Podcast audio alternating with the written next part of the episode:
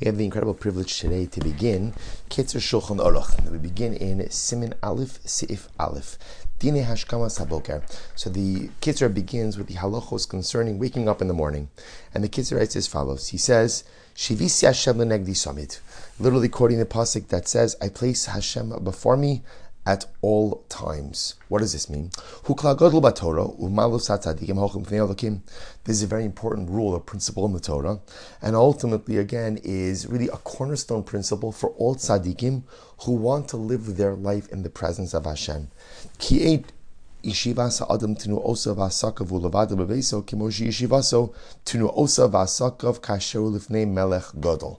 And here the Kitzur says something so profound, yet so, so simple, yet so profound, which is one cannot compare the way a person conducts himself when he feels that he is alone in his home versus how he conducts himself when he stands before HaKadosh Baruch Hu. Now here, the case is just highlighting a very simple yisod, which is we all act differently when people are looking. It's just human nature. When I'm by myself, right, I don't, I feel I'm all alone, no one, no eyes on me, I'll act a certain way. When I know that there are eyes on me, I act a different way. When a person knows that someone else is looking, he's careful and vigilant with all of his actions. That they are appropriate. Kol shekain kasher yasim adam alibo.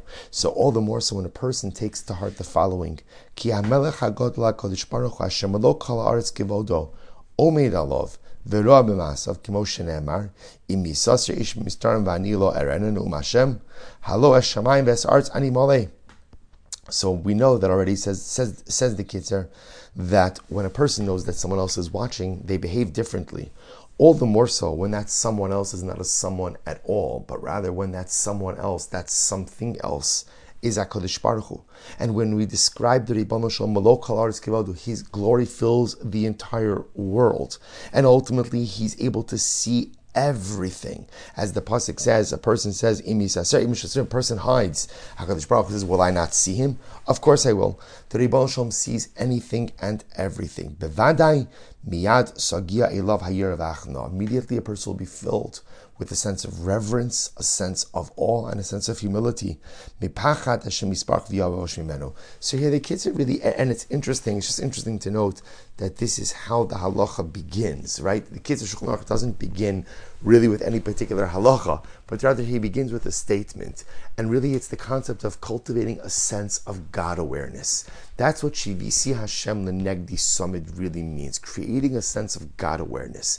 I recognize that I'm always in the presence of Hashem.